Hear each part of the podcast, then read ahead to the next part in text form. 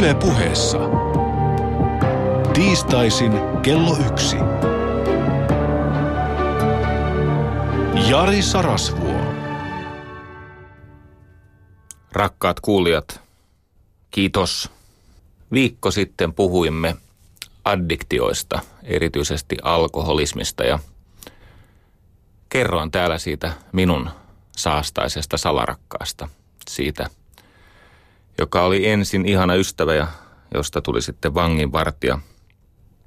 Mutta toki puhuttiin paljon muustakin kuin minusta ja minun murheistani, jotka ovat pienet tässä maailmassa.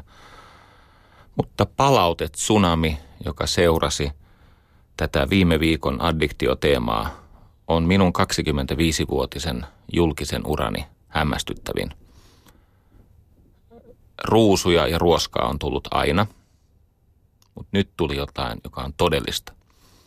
Tuli niin intiimejä, haavoittuvaisia ihminen kohtaa ihmisen palautteita, että nyt on aivan pakko vähän summata sitä, mitä tapahtui viikko sitten, kaksi viikkoa sitten, kolme viikkoa sitten ja ensimmäisessä lähetyksessä. Yritän vetää kasaan ensimmäisen kuukauden Annin, jonka jälkeen me keskustelemme vuorovaikutuksesta. Siitä, minkä kautta ihmisen ajattelu voi nousta uudelle tasolle ja mikä onkaan eheytymisen ehto. Aloitetaan tästä addiktiojaksosta. Kerroin siis ö, omista demoneistani tai omasta demonistani. Suurimmassa osassa ihmisiä se laukasi myötätuntoa, halua auttaa, tämmöisen kanssakulkijan kokemuksen. Keskiviikko-iltana sain illan suussa neljä eri puhelua, jossa ihmiset kertoivat ympäri Suomen, että heillä on juuri alkamassa AA-palaveria. 11 minuuttia ennen paltsun alkua, niin ei siellä juuri muusta puhutakaan kuin tästä Yle Puheen addiktiolähetyksestä. Tuli kymmeniä ja kymmeniä kirjeitä, tarinoita itsemurhista, parantumisesta, havahtumisesta. Siis siitä, että oli joukko ihmisiä, jotka ihan tosissaan tajus, että nyt on aika pysähtyä miettimään, mistä minussa on kysymys. Mä olen tämmöisen tanskalaisen eksistentialistin Sören Kierkegaardin ihailija. Ja hänellä on tämmöinen ajatus, olisin tuhoutunut, ellen olisi tuhoutunut. Mutta koska halusin loistaa, oli kestettävä palaminen. Ja tämä liittyy jotenkin tähän alkoholismiteemaan. Katsokaa Torstaina sain soiton ihailemaltani ohjaajalta Tuomas Summaselta. Ja hän kysyi, että voisinko lähteä komppaamaan Karimia siihen putousohjelmaan.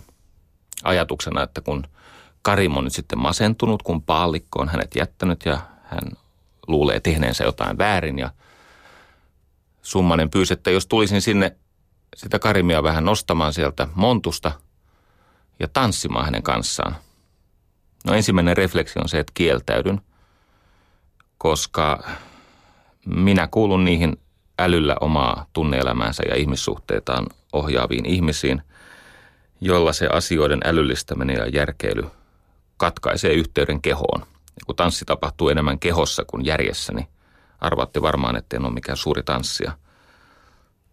Pohdin tätä aikani ja päätin hy- ottaa kutsun vastaan. No, siellä tapahtui mitä tapahtui. Sinänsä mahtava kokemus. Mulle syntyi valtava juomisen himo sen lähetyksen jälkeen.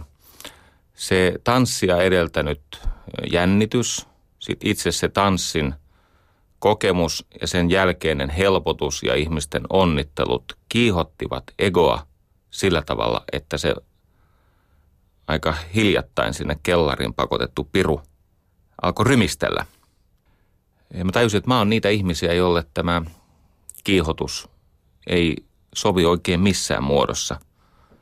No, siinä kävi hyvin. Tuli kiire kotiin ja, ja toden totta, niin kun menee kotiin eikä lähdekään Markus Selinin mukaan, niin on mahdollisuus tehdä tätä ohjelmaa melkein samassa tilassa kuin viikko sitten, eli toipuvassa tilassa. Sitä paitsi kotona odotti maksimum uh, enkä tällä kertaa tar- tarkoita ei Riitta Korholaa. Terveisiä Karimille. Palataan asiaan, anteeksi. Tämä Kirkkikaadin ajatus olisin tuhoutunut, ellen olisi tuhoutunut, mutta koska halusin loistaa, oli kestettävä palaminen. Se liittyy ylipäänsä siihen mahdollisuuteen, joka kytkeytyy parannuksen tekemiseen. Parannus. Kreikkalaiset kutsuvat sitä metanoijaksi, metanoija. Niin, syntyy järki tai ymmärrys, joka on yli sen aikaisemman tilan. Meta on niin kuin yli ja noos on, on ajatella tai järki tai henki. Siinä parannuksessa on aina kolme vaihetta. Ensin ihminen on sokea itselleen, hän on niin sanotussa harmatian tilassa. Hän ei ymmärrä, mikä on se kohtalokas luonnevika tai käyttäytymismalli, joka lopulta upottaa koko jutun. Sitten tulee peripeteija tämä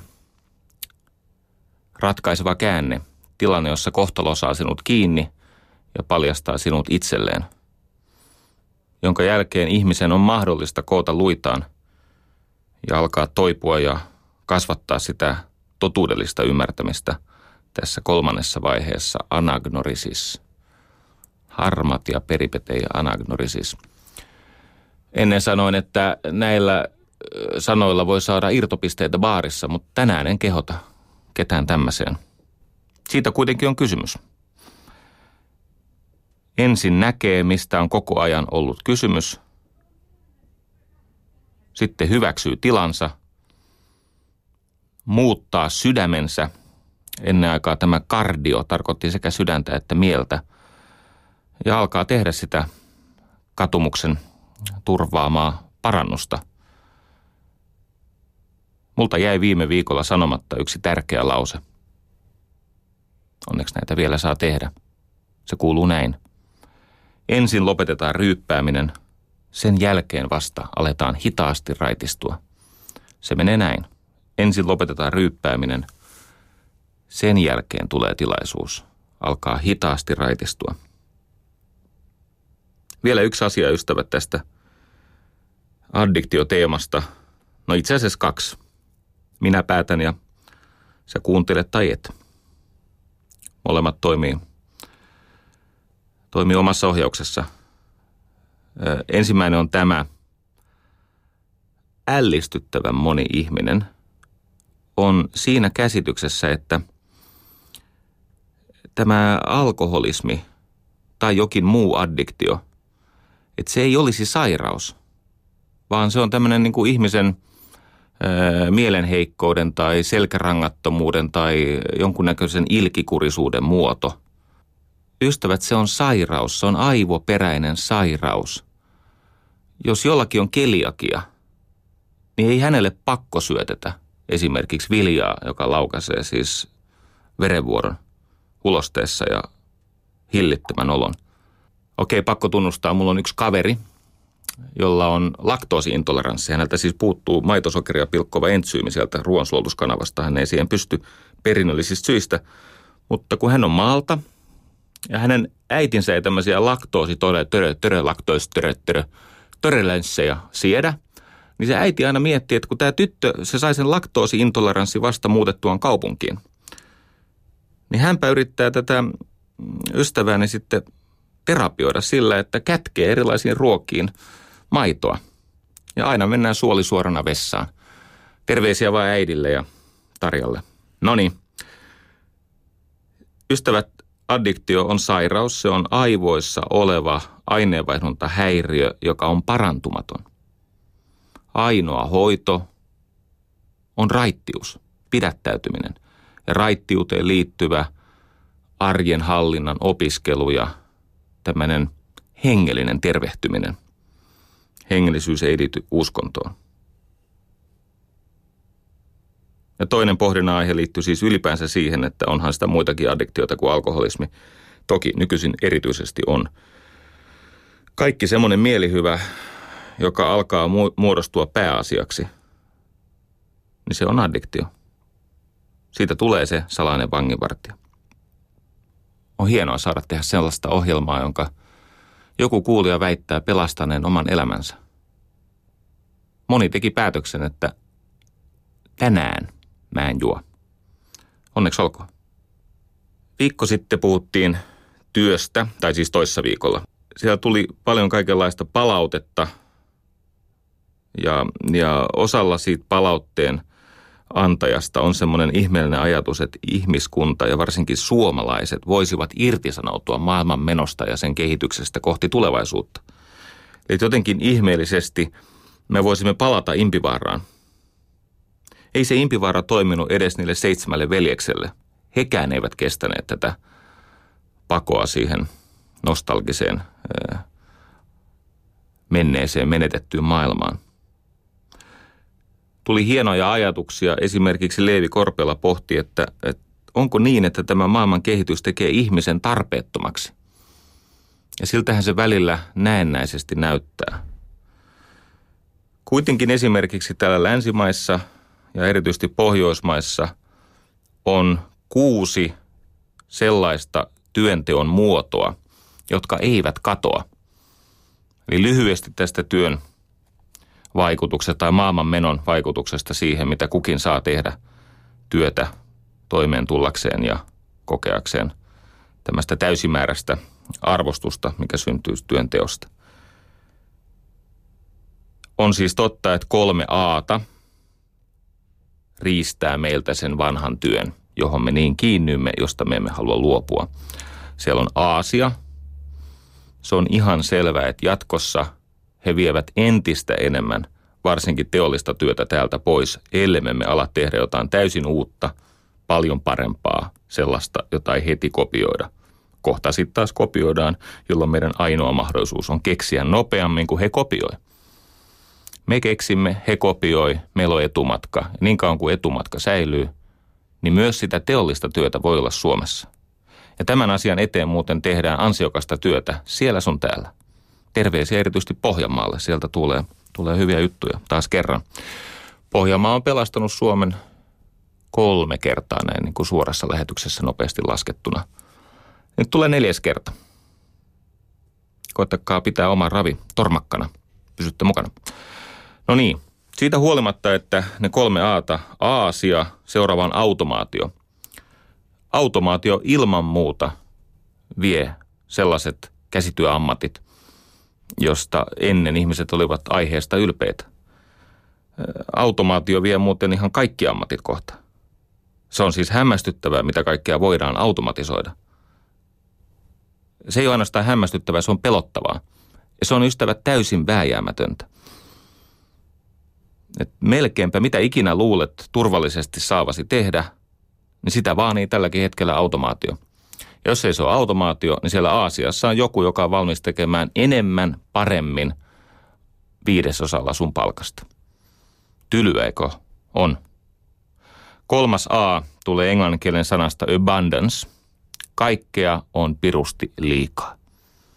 Tämä hirvittävä runsaus paitsi hukuttaa meidät paskaan, valinnan tekemisen vaikeuksiin, aiheuttaa siis mielenterveysongelmia, tämä, tämä kamala kulutus. Se on neuroosi, se, ei ole, se, se on siis, se, se välillä muistuttaa psykoosia tämä kulutusvimma. Mutta tämä abundance, se, että kaikkea on liikaa, se tarkoittaa myös sitä, että mikä tahansa, mikä ennen oli hyvää, ei enää kelpaa. Sen pitää olla jotain ihan käsittämätöntä tai vielä pahempaa uutta. Siis mieti, ei edes riitä se, että se on hyvää, vaan usein sen pitää olla järkyttävän, pysäyttävän, henkeä salpaavan hyvää tai vaihtoehtoisesti, ja tässä on meidän ongelmamme, vaihtoehtoisesti se pitää olla uutta. Me hukumme paskaan. Nämä kolme aata, siis Aasia, automaatio ja tämä abundance vie meiltä ammatit, mutta on kuusi työn lajia, jotka eivät täältä katoa, jos me pysymme tolkuissamme. Ensimmäinen, ja tämä on muuten Daniel Pinkin lista, tämä kohtuuden nimissä sanottakoon. Daniel Pink, siinä pätevä poika, on muuten tehnyt aika merkittävän kirjan paitsi siitä työstä, mikä ei katoa tätä länsimaista, niin hän on tehnyt myös kirjan siitä, mikä motivoi ihmistä. Kuusi työn lajia. Ensimmäinen on muotoilu. Siis muotoilu on paljon muutakin kuin se, että designaa hienon ulkomuodon. Muotoilu on se, miten asiat toimii. Muotoiluun liittyy innovaatio, tuotekehitys, käyttökokemus ja niin poispäin. Muotoilu ensin. Toinen työn laji on nimeltään orkestrointi. Se on sitä, että järjestetään eri ihmisten töitä yhdeksi kokonaisuudeksi ja ketjuksi. Orkestrointi on johtamista. Se on siis sitä, että osataan palasista koota kokonaisuus.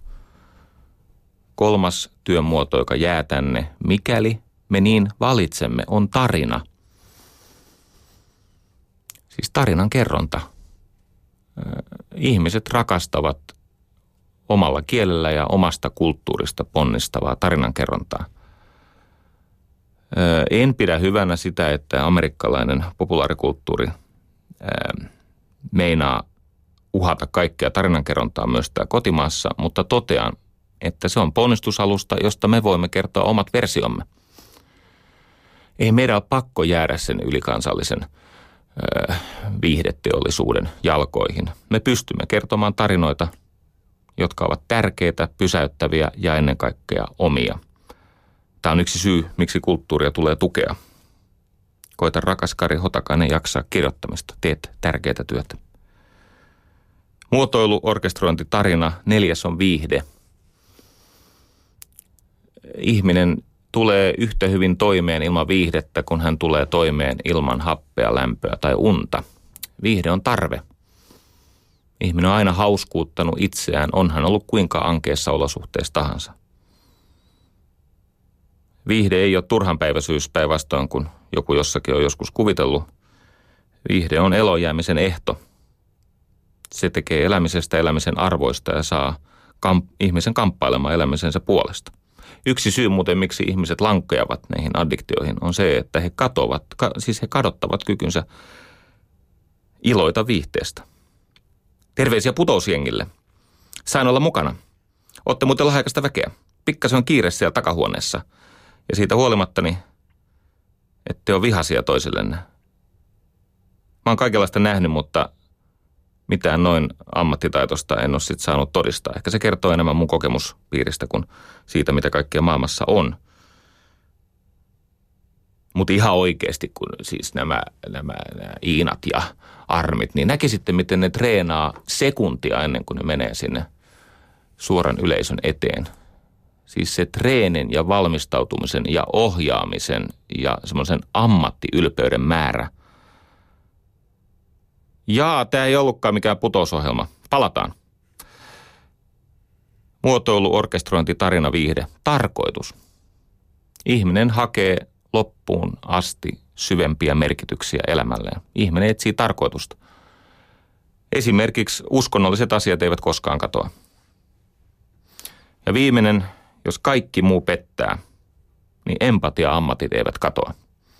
Nyt se on niin rakas paperimies – sinne vaan lähihoitaja kouluun. Ajattelen nyt siis tämmöinen, kun sä oot ikäs tehnyt sellusta sanomalehtipaperia. Ja sit sä opettelet pyyhkimään sitä, no, kakkaa. Sieltä tota vanhuksen ryppysestä lihakset kadottaneesta pyllystä, niin sehän on komea kaari.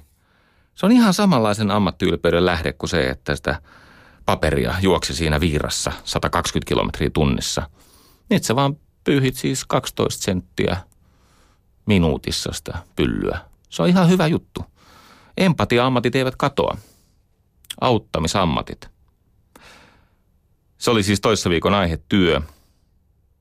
Kolme viikkoa sitten me puhuimme armosta. Yle puheessa. Jari Sarasvuo. No niin, armo. Tota, nyt mua on taas tältä vaan etäpakko kastettu, jos johonkin lahkoon. Kyllä mä teistä tykkään, vaikka teidän juttuja ihan sellaisena osta. Otan teidän niinku, viisauden pätkät omakseni ja käytän niitä sitten mahdollisimman vastuullisesti. Kaikkia taikauskoja en osta. Siellä aika monella oli tämmöinen lause, että minä olisin irtisanoutunut uskosta. En muuten ole – Öö, mulle on tärkeä ero uskon ja uskonnon välillä. Saatte rauhassa loukkaantua, mutta siis mä koen, että usko, se on ehkä elämän hienoin asia. Se on sellainen pyhyyden läsnäolo elämässä, jonka eteen kannattaa tehdä uhrauksia. Ja elämä ilman uskoa olisi turvatonta, turhan tuntusta, estäisi riskinottoa. Siis uskoa tarvitaan, on se mitä tahansa. Uskonnossa se on vähän niin kuin rollaattori semmoiselle, joka ei jaksa tai pysty tai saa uskoa. Se tukee uskossaan heikkoja. Ei mulla varsinaisesti uskontoja vastaan ole, paitsi silloin kun ne vihaa naista ja pelkää kanssa ihmistä ja niin poispäin, mutta sekin homma kehittyy vähän vähältä. Ei tarpeeksi. Siihen palataan myöhemmin. Mutta meidän aihe ei ollut uskonto, vaan armo. Se, joka aloittaa alusta, se pääsee pisimmällä. Katso, se, joka aloittaa alusta, se uskaltaa epäonnistua. Se, joka saa aloittaa alusta, se uskaltaa elää riskin alla, luottavaisesti kohti tuntematonta ja tulevaisuutta. Hän pääsee pisimmälle. Ei se ole sattuma, että eräs vanha parantaja mulle kerran sanoi rouva. Ihana ryppynen kasaan lyhistynyt rouva. Hän sanoi, että hän on siis parantaja, hän sanoi näin, että se, jonka elämässä ei ole kärsimystä, sen on Jumala hyljännyt. En muuten pystynyt ottaa vastaan.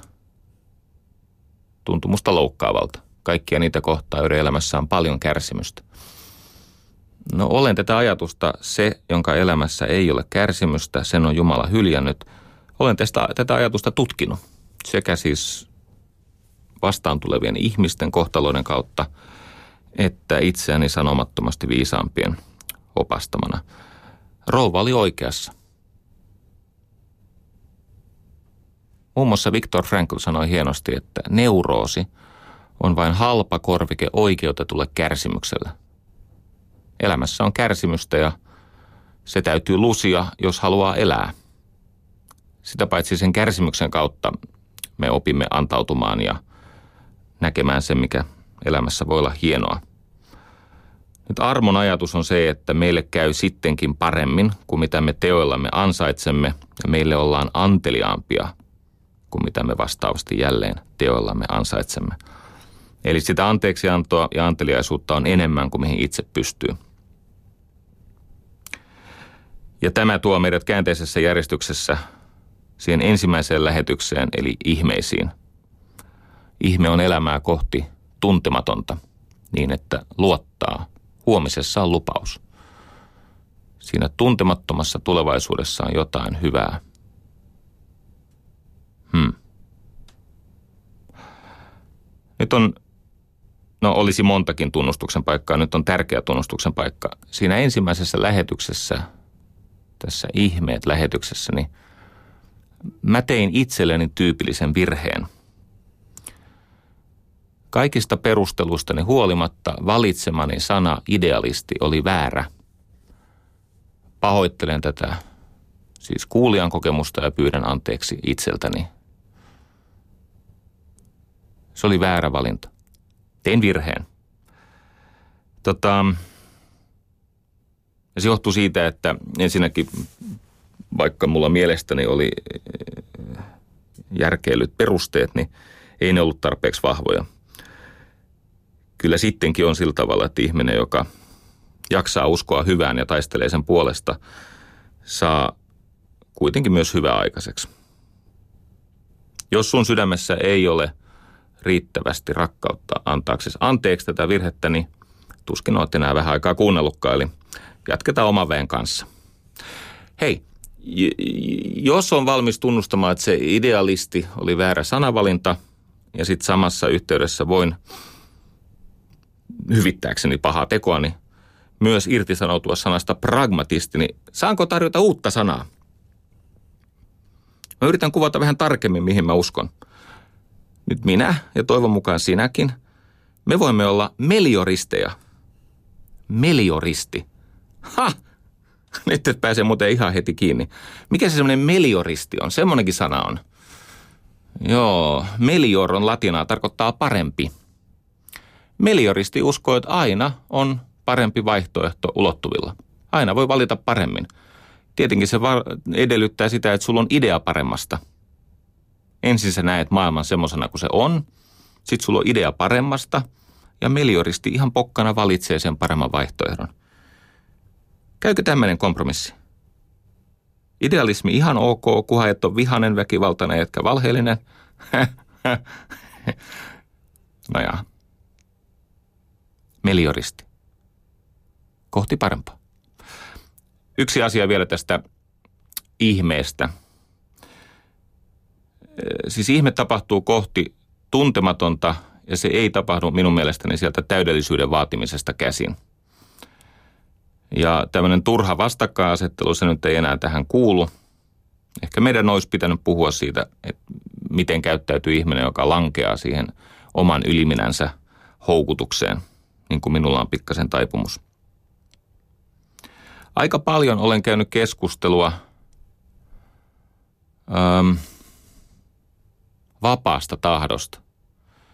Ja tämä ei oikein nyt tunnu menevän perille, koska ihmiset on sitä mieltä, että hyvät asiat on seurausta vapaan tahdon harjoittamisesta.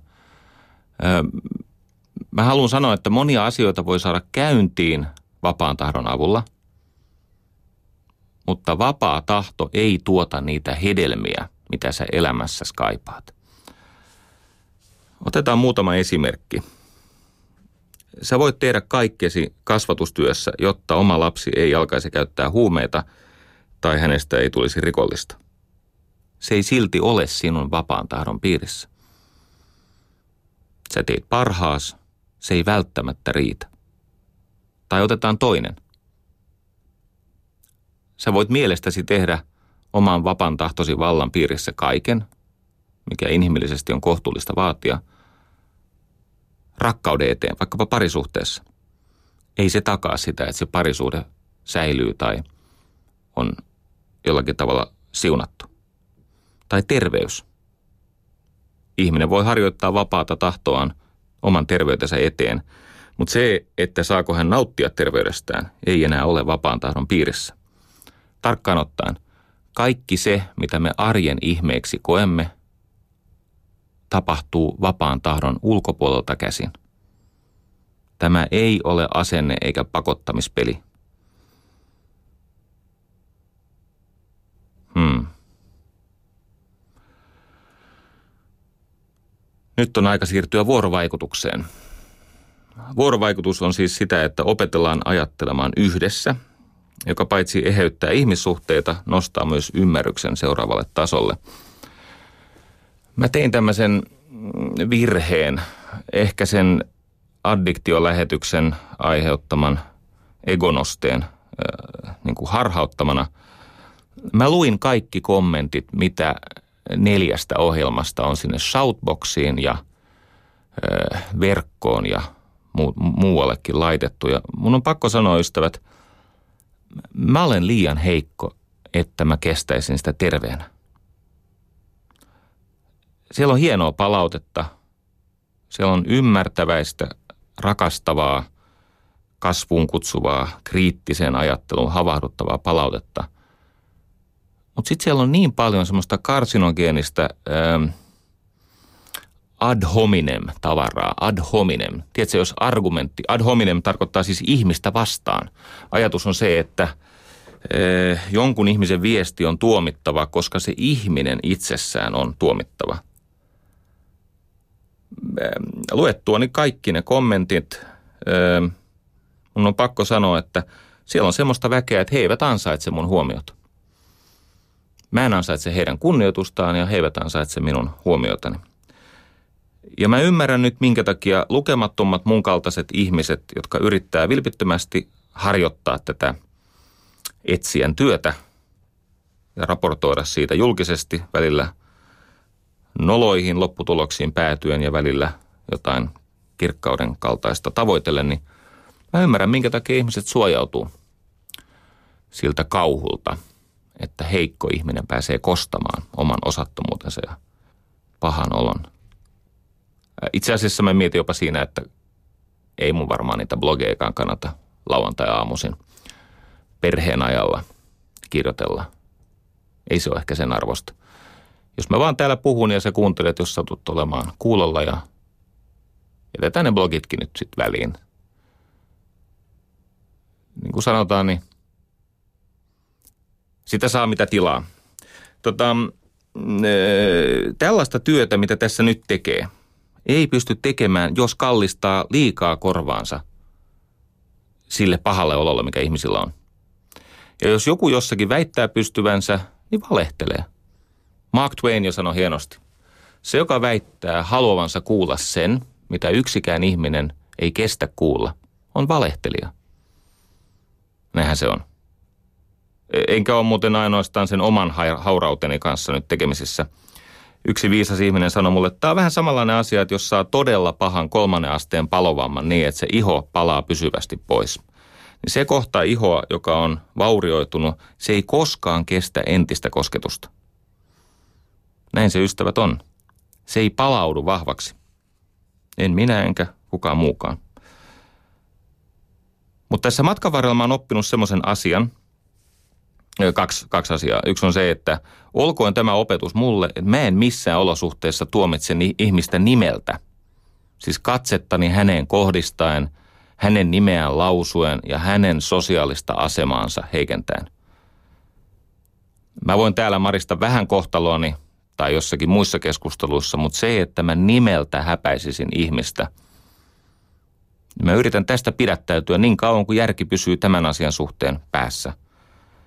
Ja heti kun taas kohta lankean, niin on valmis kaikenlaisiin katumusharjoituksiin.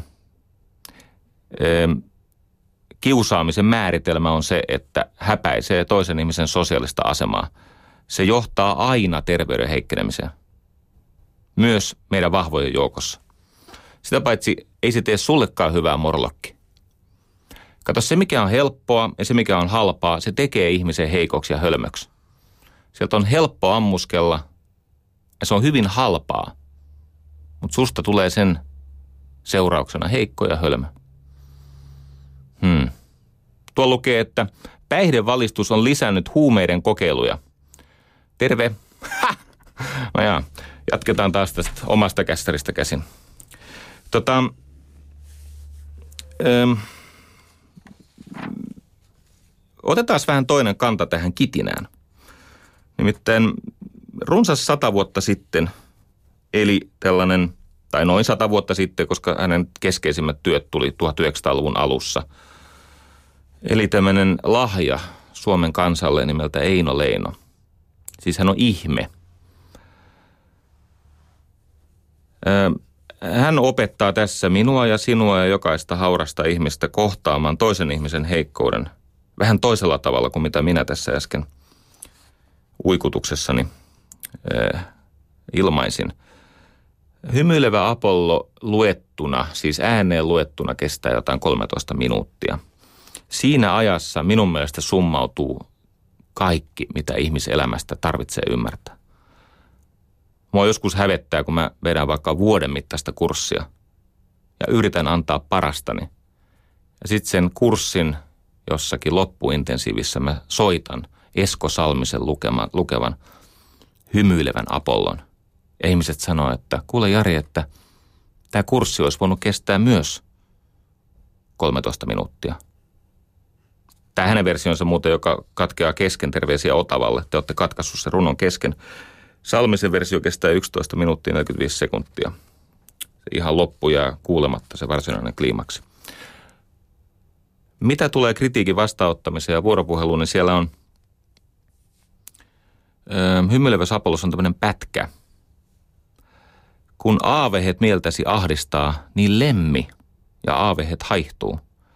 Kun murheet sun sielusi mustaksaa, niin lemmi ja iloks ne vaihtuu. Nyt kuunnelkaa tarkkaan. Ja jos sua häpäisee vihamies, niin lemmellä katkos sen kaunan ies, ja katso, hän kasvonsa kääntää pois, kuin itse hän hävennyt ois.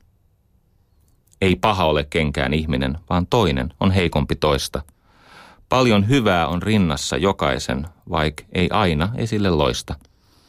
Kas hymy jo puoli on hyvettä, ja itkeä ei voi ilkeä.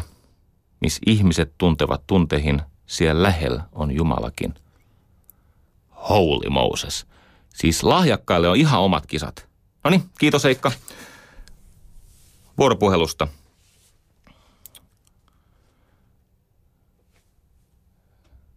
Siellä pyydetään, että mä kirjoittaisin blogia, mutta jättäisin ne kommentit lukematta. En mä pysty siihen, koska tota,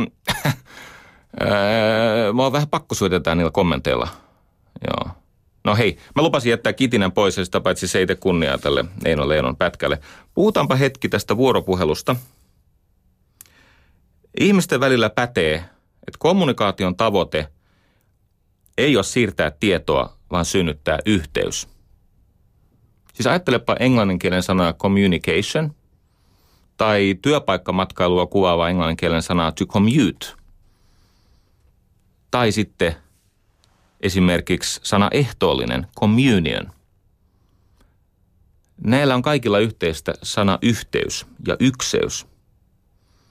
Tai tämä, mitä minä mielelläni usein sanon, että niin monessa kielessä sanat hello, to heal, health, holy, niiden pohjasana on whole.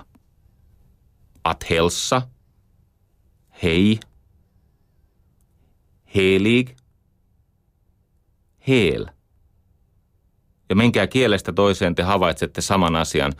Tervehdys on loitsu, jossa tavoitellaan ykseyttä. Se on koko kommunikaation idea. Tavoite ei ole siirtää tietoa tai voittaa väittelyä, vaan jollakin konstilla onnistua synnyttämään yhteys, joka suo molemmille tilaisuuden oppia, mennä yhdessä eteenpäin, eheytyä. Ja tästä silloin seuraa, että kaikki sanat, mitä sä käytät, ne on joko seiniä tai siltoja. Se joko estät sen yhteyden syntymistä tai sä rakennat aika rajunkin erimielisyyden äh, niin kuin läpi sillan, jonka, joka kautta ihmiset voi kulkea. Öö, semmoinen nero kuin Martin Buber, joka siis oli tämä, joka sanoi, että elämän kruunu ei sittenkään ole onnellisuus – vaan elämän kruunu on uskallus elää oma tarina täydeksi ja todeksi. Tämä Martin Buber pohti enemmän kuin mitään muuta vuorovaikutusta. Hän sanoi, että elämässä on kaksi keskeistä suhdetta. Elämä koostuu suhteista ja ne voidaan jakaa kahdeksi siis keskeiseksi suhteeksi. On minä-sinä suhde ja sitten on minä-se suhde. Nyt tämä minä-sinä-suhde on kohtaamisen suhde. Minä olen olemassa sinun kauttasi. Minä, minä olen olemassa, koska minä näen sinut. Ja sinä olet olemassa minulle ja sitä kautta minä olen, saan olla täysin minä. Tämä minä-sinä tuo terveyttä, ymmärrystä, toimintakykyä ihmisen elämään. Sen sijaan minä-se on siis ajatus erillisyydestä. Se on siis sitä, että minä olen ikään kuin olen olemassa, mutta se on ulkopuolellani, se on sen ykseyden tai kontaktin tai se kommunikaation kohde, eikä vuoropuhelun lähde. Onko kukaan enää mukana? Siis uskokaa tai älkää, niin mun dramaturgi ymmärtää tämän. Ja sekin ymmärrät, sä kuuntelet vaan tämän uudestaan. Tätä kuunnellaan podcastista ja sä kelaat sitä monta kertaa. Silloin kun minä se suhde on voimassa. Niin sitähän silloin seuraa, että sä näet ihmiset esineinä. Ne on välineitä sun itseilmaisulle. Mitä siitä seuraa? Vieraantuneisuus, erillisyys, terveyden menetys, ykseyden kadotus. Miten niin? No esimerkiksi semmoinen albaani kuin äiti Teresa. Muistatteko, albaanilainen nunna.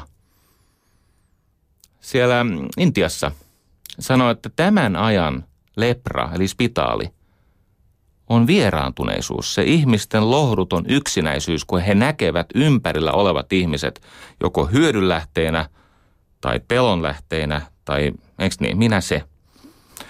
Martin Buber ajatteli, että suhde syntyy siis kielessä. Se suhde elää kielessä. No alunperinhan se ei ole näin, siis vauvahan ei tästä kielestä tajuvia mitään, mutta me aikuiset. Ja yksi syy, minkä takia moni morlokki, hui me meidät taas siihen morlokkiin. Noin. Piti puhua siis tästä suhteesta. Yksi syy, miksi moni ihminen voi huonosti, on se, että se suhde ei sen kielen kautta pääse täsmentymään, syventymään, elävöitymään. Kieli ei ole ihmisessä, vaan ihminen elää kielessä. Tämä on oikeasti näin. Kieli ei ole ihmisessä, vaan ihminen elää kielessä. Yle puheessa. Tiistaisin kello yksi. Jari Sarasvuo. Ja vielä jos siedät, ja vaikka et sietäskään, niin sekunti Martin Buberista. Tämä minä-sinä-suhde on tietenkin minä-se-suhdetta tärkeämpi, mutta se on minuuttakin perustavampi. Ihminen tarvitsee sinää tullakseen minäksi. Tai se taitaa mennä jopa näin, että jos et elä itsellesi, niin kenen elämätöntä elämää elät? Jos et elä toisille, niin millainen hirviö oikein olet? Jos et elä nyt, koska ajattelit aloittaa, sillä minä tarvitsen sinua tullakseni täysin minuksi. Siinä on musta kommunikaatio on aika hyvä perusta. Ystäväni, kommunikaation merkitys, vuoropuhelun merkitys on se vastaus, minkä saat. Jotta se vastaus olisi hyvä, niin täytyy pidättäytyä jostakin asioista. Yksi on universaalisanat. Se on minun kielessäni ja minun kommunikaatiossani oikein varsinainen syylä. Se on niin kuin herppes. Mä välillä sen jollakin häärän jollakin soviraksilla ja sitten se kommunikaatio herppes palaa. Universaalisanat, siis ne on näitä sanoja, mitä mun suusta tulee, kun yrittäisi paloletkusta juoda. Siis sanoja aina, kaikki, ikinä, koskaan, jokainen, missään, milloinkaan. Eli siis sellaisia sanoja, jolla pakotetaan toinen ihminen olemaan jotain mieltä. Siis kun mä sanon, että meillä aina tehdään näin, tai miksi, miksi me me koskaan tee näin, kun kaikki muut tekevät noin, eikö niin? Kun mä sanon jokainen, kaikki, ikinä, mä pakotan sut olemaan joko samaa mieltä tai riitelemään kanssani. Ne on universaalisanoja, ne ei ole hyviä. No jokainen tietää, että semmoinen sana kuin mutta pyyhkii edellisen lauseen pois. Kaikki ennen mutta oli paskaa. Eli siis kun ihmiset aloittaa sanalla mutta, niin he samalla mitätöi sen, mitä he itse sanoivat juuri ennen. Olet varmaan älykäs, mutta. Tarkoitat varmaan hyvää, mutta. Eli siis suomeksi tarkoittaa et tarkoita hyvää. Joo. Tämä on vaikea monille. Mutta. Jos sen sanan mutta korvaisi sanalla ja. Sitten jos haluaa löytää mustavyön siitä kommunikaatiosta, niin voisi opetella vaikkapa ajattelemaan ilman jos-sanaa. Jos on siis kaupankäyntiä, se on ehtolause, se on lahjomista. Jos olet tästä samaa mieltä, niin sun täytyy varmaan olla tostakin samaa mieltä. Jos. Jokainen meistä ymmärtää, että varsinkaan silloin kun on riita, niin tyhmin mahdollinen tapa kommunikoida on keskeyttää vihainen ihminen. Kokeilepa. Toinen on vihainen, ja sieltä tulee siis aika monen boforin voimalla. Keskeytä hänet. Alkaako ymmärtää ja leppyä? No keskeytä uudestaan ja ota joku hänen sana, niin kuin siis lauseen pätkä ja käytä häntä vastaan sitä. Eikö niin, että siis käytä ihmisen omaa puhetta hänen tunteitaan vastaan. Älä keskeytä vihaista ihmistä. Anna myrskyn puhaltaa. Olen joskus onnistunut riitelemään niin, että se riitely on muuttunut yhteiseksi ymmärrykseksi. Silloin, kun mä oon onnistunut, siis kolme kertaa elämässäni, eh, kerran oli lähellä, mutta ei, ei onnistunut. Mutta kolme kertaa olen ehkä. Silloin, kun on onnistunut sillä tavalla, että riita muuttuu yhteiseksi ymmärrykseksi ja yhteistyössä, niin se on aina ollut sitä, että antaa sen ihmisen purkaa tunnettaan, oli ne sanat miten typeriä tahansa oli siellä millainen syytös tai loukkaus tai väärinymmärrys tai harha tai tietysti kun joskus ihmiset riitelee, niin ne, ne nostaa menneisyyden takaisin pöydälle. Et silloin viisi vuotta sitten ja sinä aina ja ei se menneisyys kuulu siihen hetkeen, jos opettelee riitelee kunnolla. Mutta silloin kun ei keskeytä vihasta ihmistä ja kun lopulta se myrsky on puhaltanut se ihminen, siis ihan niin kuin jo hapenottokykynsä puutteen takia joutuu vetää henkeä ja oot edelleen hiljaa ja sitten sieltä tulee jotain jälkipuhureita ja oot vielä hiljaa ja sitten sä sanot, okei, nyt mä luulen, että mä vähän ymmärrän. Mä luulen, että mä saatan pikkasen tajuta, miltä susta tuntuu. Ja sitten sä kysyt, että voinko mä yrittää kertoa omin sanoin, mitä mä luulin äsken ymmärtäväni tosta. Sitten sä kerrot sen ihmisen äskeisen viestin, mutta pikkasen maltillisemmin sanoen. Teille alkaa syntyä yhteisymmärrys. Edelleen, jos saan antaa neuvoja, joissa itse epäonnistun usein. Älä harjoita telepatiaa. Älä päätä, mitä mieltä toinen ihminen on. Älä päätä hänen aikomuksistaan, älä päätä hänen tarkoituksestaan, älä päätä hänen ajatuksensa kulusta. Lopeta se mind reading. Ainoastaan mentalistit, niin kuin Pete Poskiparta, saa harjoittaa sitä ja sitäkin hän tekee vain viihdekontekstissa, ei toivottavasti kotonaan. Se muuten, että on mustavyö manipulaatiossa, tarkoittaa sitä, että sitä manipulaatiota ei koskaan käytetä ihmissuhteessa. Se on vähän sama asia kuin jos mä menisin nyrkkeilemään, siis oikean nyrkkeilijän kanssa, niin mä luulen, että hän ei olisi kauhean tosissaan.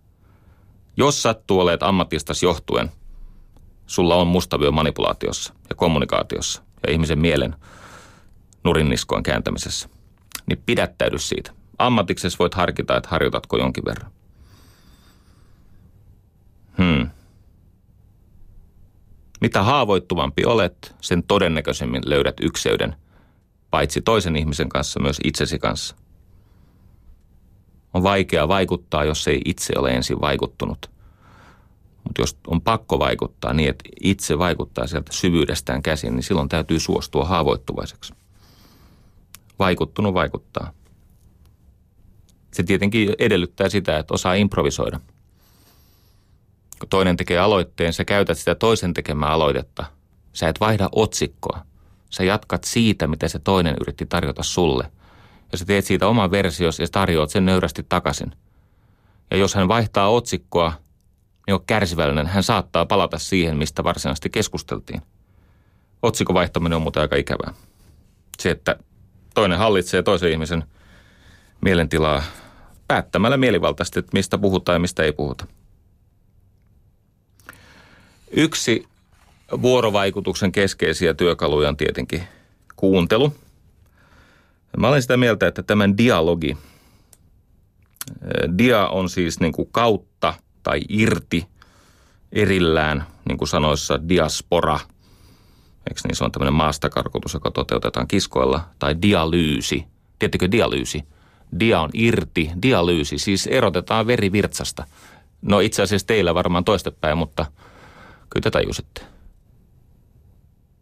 dialogi, siis se on, se on kaksi järkeä, kaksi ymmärrystä törmää. Ja tavoite on, että molemmat onnistuisivat muuttamaan niitä omia käsityksiä. Siis se, että saisi ymmärtää enemmän sen dialogin jälkeen, eikä niin, että nyt se toinen ihminen ymmärtää murtoosan siitä, mitä sä ymmärrät täydellisesti. Aika huono diili. Että saisi ymmärtää enemmän. Että on niin kuin mun tarina, on sun tarina ja sitten on se – tärkeämpi tarina, eli se, mikä syntyy meidän kohtaamisesta. Siis hyvä dialogi, se on tämmöistä ymmärryksen virtausta keskustelijoiden lävitse. Ja se muuten ei tarvitse se dialogi pistettä. Siis sen keskustelun tavoite ei ole lyödä pistettä sille ymmärrykselle, vaan se virtaus jatkuu, kun seuraavan kerran kohdataan. Tapahtuu se sitten Twitterissä tai puhelimitse tai miten tahansa. Ymmärryksen virtaus. Silloin voi onnistua muuttaa käsityksiään. Kuuntelu on melko tärkeää, mutta väärin ymmärrettyä. Saanko lyhyesti opettaa kuuntelua? Kyllä. Kuuntelussa voidaan ajatella, että siellä on neljä astetta, neljä tämmöistä tasoa. Se alhaisin taso on se, että joku kuuntelee keskeyttääkseen. Eli tietysti riittelevä ihminen, se kuuntelee keskeyttääkseen – se kuuntelee löytääkseen tauon sen toisen ihmisen hengitysrytmissä niin, että se pääsee lyömään väliin. Tai se kuuntelee löytääkseen semmoisen pisteen, josta se pystyy hyökkäämään toisen ihmisen suojauksen sisään. Ihan huonoa kuuntelua. Toinen yhtä huono tapa kuunnella, mutta monen ihmisen mielestä riittävä. Siis moni pitää tätä hyvänä. Moni kuuntelee, ei ehkä keskeyttääkseen, mutta moni kuuntelee vastatakseen – ei kuuntelun tarkoitus ole se, että sä vastaisit nokkelasti ja paremman tiedon varassa ja toisen ihmisen informaatiota omana astilautanaan käyttäen. älä kuuntele vastataksesi, vaan seuraava, kolmas, kuuntele ymmärtääksesi. Siis kuuntele niin kauan, kuuntele niin sinnikkäästi ohi sen oman egosi, että sä oikeasti ymmärrät sitä, mitä se ihminen tuntee ja tarkoittaa ja kokee ja pyytää. Tämä on kova haaste.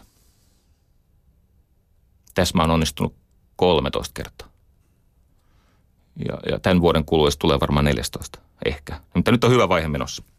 Joo. Kun se hengen myrkky päästää otteesta irti, niin alkaa kuulla. Hetken kuluttua nöyrtyy kuuntelemaan. Sitten on neljäs askel. Se on näistä kaikkein vaikein. Jos ykkönen oli se, että älä kuuntele keskeyttääksesi, kakkonen, älä kuuntele vastataksesi, kolmos, kolmonen, kuuntele ymmärtääksesi ja neljäs, kuuntele kuuroutuaksesi. Siis kuuntele kuuroutuaksesi.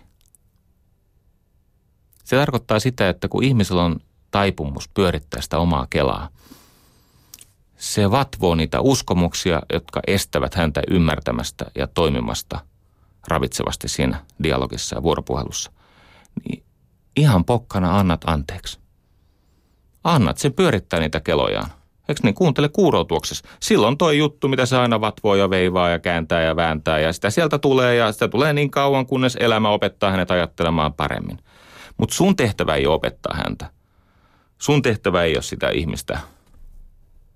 Kai te sen tajutte, ystävät, että mähän opetan asioita, jossa mä oon itse täysin kelvoton. Itse asiassa tämä koko mm, Ylen puhejuttu, niin eh, mähän tulin tänne siis niin kuin välttääkseni tämmöisen sielullisen niin kuin rappeumasairauden. Mä tulin tänne parantaa itseäni ja sitten kutsun sua samaan kyytiin.